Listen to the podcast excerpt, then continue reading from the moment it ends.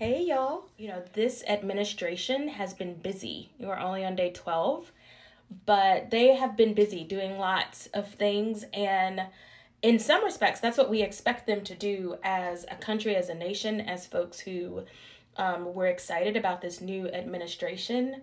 Um, and so, our 100 days of prayer to go along with the first 100 days of this administration, you know, is in partnership with that energy, that energy to create um, things that will be solutions that will make all of our lives better. And one of the things that really resonated me as I caught up on the news cycle and talked to some folks um, in our faith community today is during campaign season, folks talk to us in community, the voters, but no one's talking to us right now. Um, and you know, I have a background as a community organizer. We would do tons of lobbying and visiting the nation's capital, our state capitals, our city capitals. Um, but that has sort of been thwarted by the current health crisis in pandemic. But one of the things that struck me is that folks did not have a problem getting to us and hearing, I'm putting up air quotes, hearing from us, the people, when they were campaigning and needed our vote. And today, as I was listening to the news and hearing about some of um, the initiatives of um, this new administration, the Biden Harris uh, administration, I was um, I was encouraged. They've they've begun some work on protecting our Earth and in interrupting and disrupting climate change. Um, that I'm excited to hear about, and they're talking to some folks across the world about it, and um, heard them talking about um, some peace treaties with folks across the world. They've talked to leaders that we haven't, as a country, had a good relationship with in a very long time um, and um, are also in global conversations with folks about um, the shifts that are happening with the coronavirus and some of the new strains and how we can work together to keep our world healthy and safe. And I'm hearing all about these conversations that I'm excited this administration is having with other countries that we haven't had in a very long time. We have not been willing to talk to others in a very long time but you know what? They're not doing, they're not talking to us. There I watched the news for about 4 hours. Don't judge me. It took 4 hours for me to fold 5 baskets of laundry. Um, but in the 4 hours that I sort of watched the news cycle, I never saw them bring on um, some of the folks that I know are leading community work across the country that could talk about how um, disparate and how unequal access to the vaccine is they didn't talk to um, folks that I know that are doing community work and um, food insecurity work and environmental work that I know could talk to them about um, unequal access to food um, and how climate change has interrupted even local and small um, supply chains for food. And so today, as we pray, I want to pray that this administration doesn't forget we the people. That don't forget in all their very good doing and representing that there is no way that the power structure in this com- in this country could know of all the creative and innovative ways to make access and life to food and wealth and health equitable. So that's what we're going to pray for today, y'all. So let's pray. Gracious God,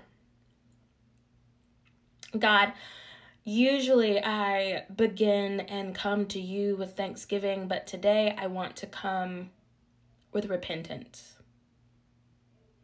I mean, I am completely grateful that you have not wiped us arrogant humans from this earth.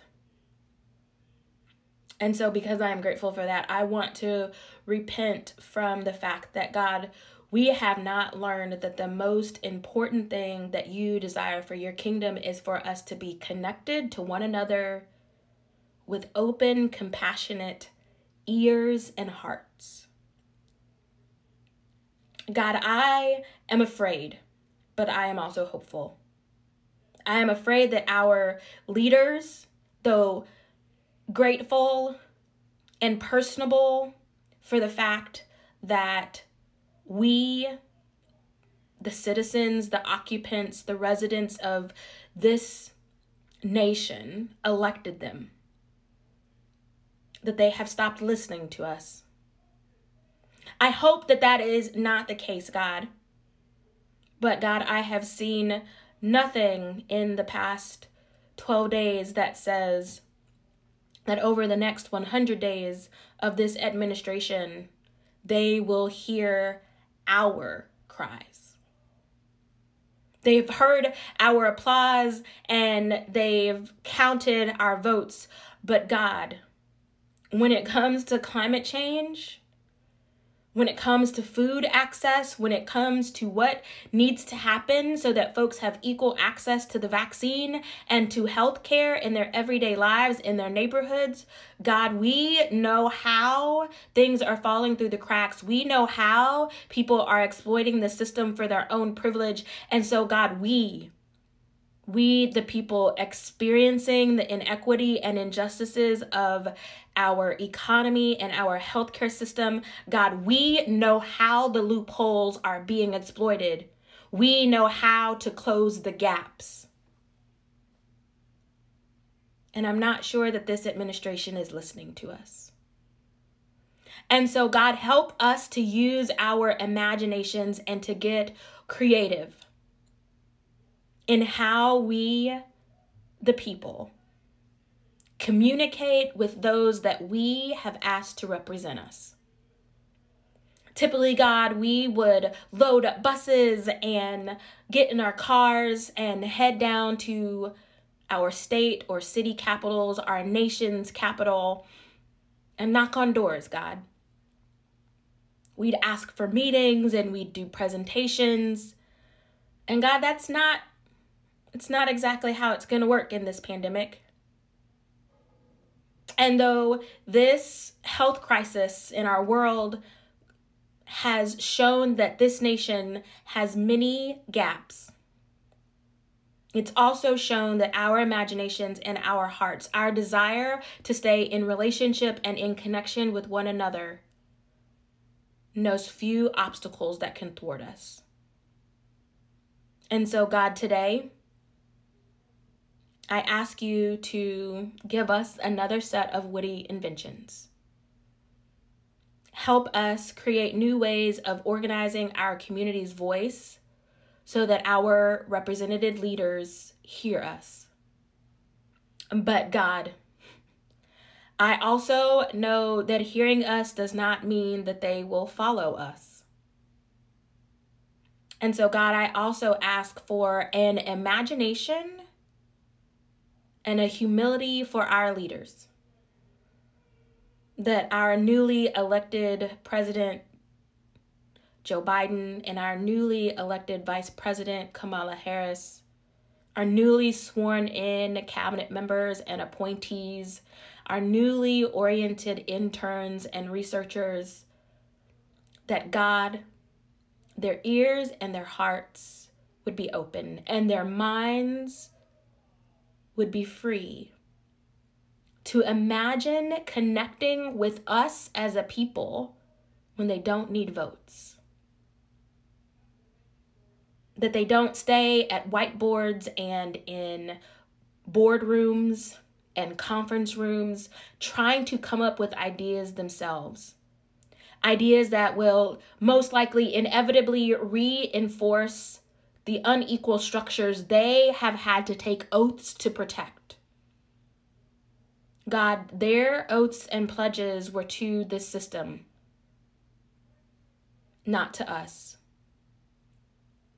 And so may they find ways that the system allows them to hear from us, and may we continue to push the system and pull at its edges until there is nothing left of the system except what is best for us. Those of us in community, connected to community, loving community, being community. God, I'm simply asking that our leaders take a moment and look behind them and realize that we are not following them. And that in that moment, you humble their hearts, open their minds, and allow them the courage to follow us. Because we, the people in our communities, we are the closest to the pains that this economy, this healthcare system, this educational system, this system of incarceration and deportation. God, we are closest to the system. We are in the systems. We are experiencing the pain of these systems. And we need them to imagine with us shifts and transformations so that these systems are deconstructed so that we can all build something more equitable and more just. You've given us the solutions already. We're all ready for the work. Be with our leaders and humble their hearts. Be with us to stay ready and encouraged for the moment that they turn to us and say that we're listening, that they are listening to us. We ask all these things in Christ's name. Amen. All right, y'all.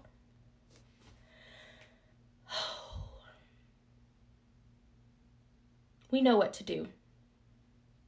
We do.